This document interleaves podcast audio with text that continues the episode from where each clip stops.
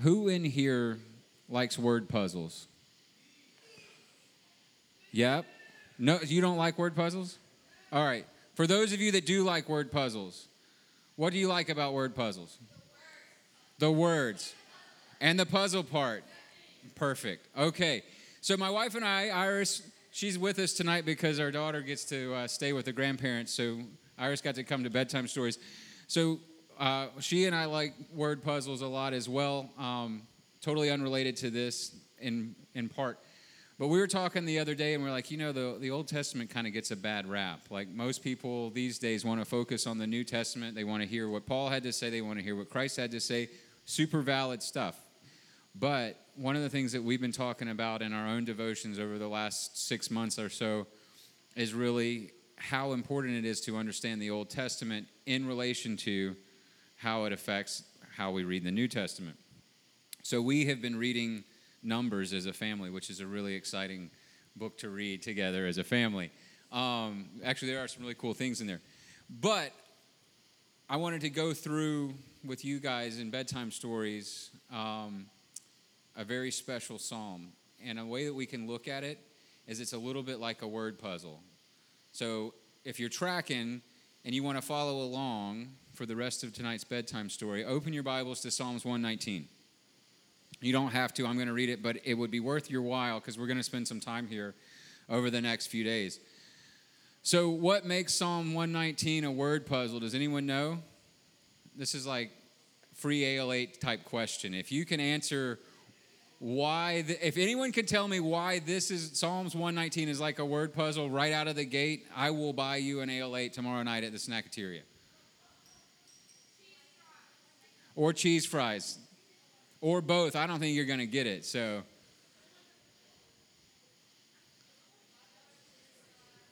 Is that real? Is that it's that expensive these days? Holy smokes! Okay, all right, maybe not. Levi. All right, you want to explain what that is to everybody? Okay. But you're yeah. So Psalms 119, if you see, it's broken into sections that have eight verses in a section, right? And above each section, you see these Hebrew words. And it goes from Aleph to Bet to Gimel to Dalet all the way down. So there are eight verse chunks of Psalm 119 that represent each letter of the Hebrew alphabet.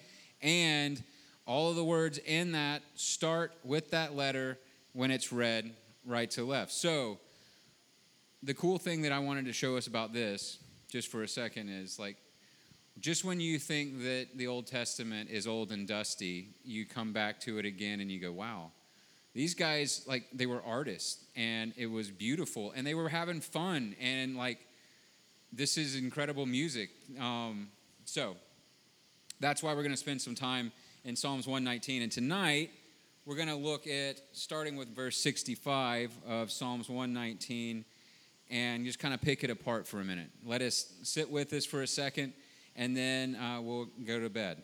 All right? So, from the section of Teth, you have dealt well with your servant, O Lord, according to your word.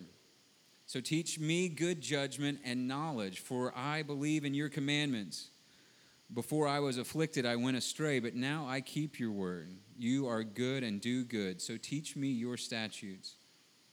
The insolent smear me with lies, but with my whole heart I keep your precepts. Their heart is unfeeling like fat, but I delight in your law. It is good for me that I was afflicted, that I might learn your statutes, for the law of your mouth is better to me than thousands of gold or silver pieces.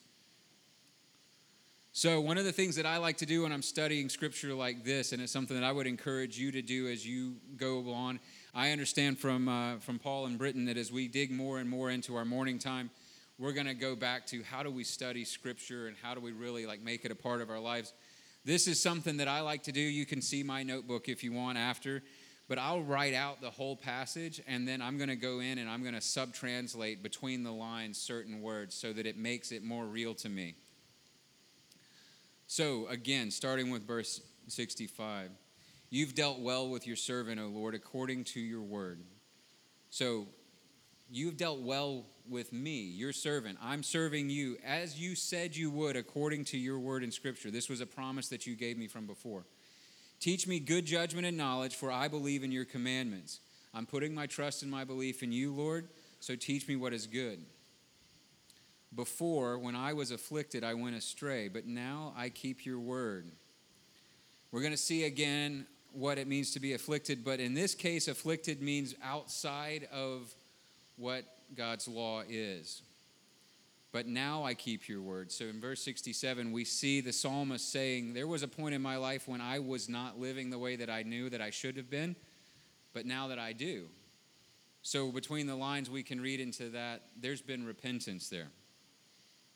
You, O Lord, are good and you do good. So teach me your statutes that I may be good and do good also.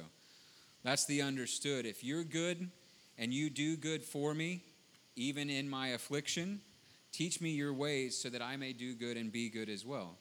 For the insolent, the wicked, those that want to tear me down, they smear me with lies. But yet unwavering with my whole heart, I will keep your precepts. For the heart of the insolent is unfeeling, like fat, all right? But I delight in your law. So the psalmist here is pointing out again those that are not keeping the laws of the Lord have no feeling, emotion. They, uh, they're unfeeling like, flat, like fat. Like, and they're talking about the fat that would be taken off of an animal and put on the altar. But I delight in your law. So this is where this is going to tie 67 and 71 together. So pay attention for a second. For it is good for me that I was afflicted, that I might yet learn from your statutes. And then we finish up this bit of poetry tonight with this For the law of your mouth is better to me than thousands of gold or silver pieces. We're going to unpack a little bit more of the meaning of the Old Testament law and why it's important to us later on in the week as we have this time together. But the thing that I want us to look at tonight is this. Let's look just specifically at 67 and 71. Before I was afflicted, I went astray. So there was a point in my life when I wasn't keeping your commandments, God, and I was astray. But there was something that happened in my life, and now, because of repentance, I do keep your word. And whatever that thing was in my life, we learn later, it was good for me that I was afflicted, that I might learn from your statutes.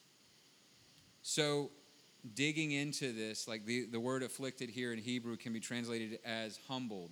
So there was some something that physically happened, emotionally happened to the psalmist that humbled him before God. For there was a time before that where I was straying from God, and it was from God that I was brought low in, a, in humble obedience in order that I learn from my mistakes and learn from God's statutes.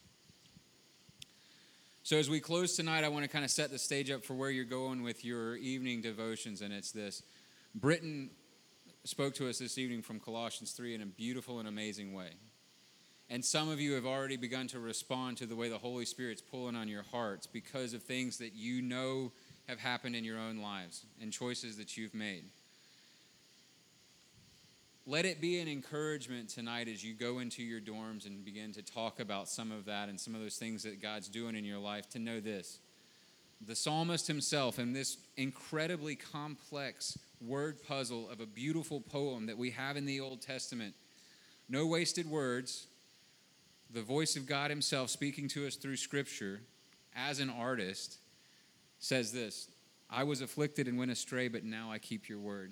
So a moment of my life brought me low and humbled me. It brought me to repentance. Some of you are already at those places where you're beginning to respond. You're, you're listening to what, what Britton says when he says, You need to come up here and you need to lay face down. You need to get in a place before God where you can be brought low and humbled. The encouragement of this is later on, and it says, It was good that I was brought low because I can learn from the mistakes that I made right? It hurts, and that's okay. We don't live there, we don't stay there, but there are things that we've done in our lives that we're not proud of, all of us. But that's not where we're staying because we have a beautiful, reconcil- reconciling Father who wants to draw you closer into his loving heart.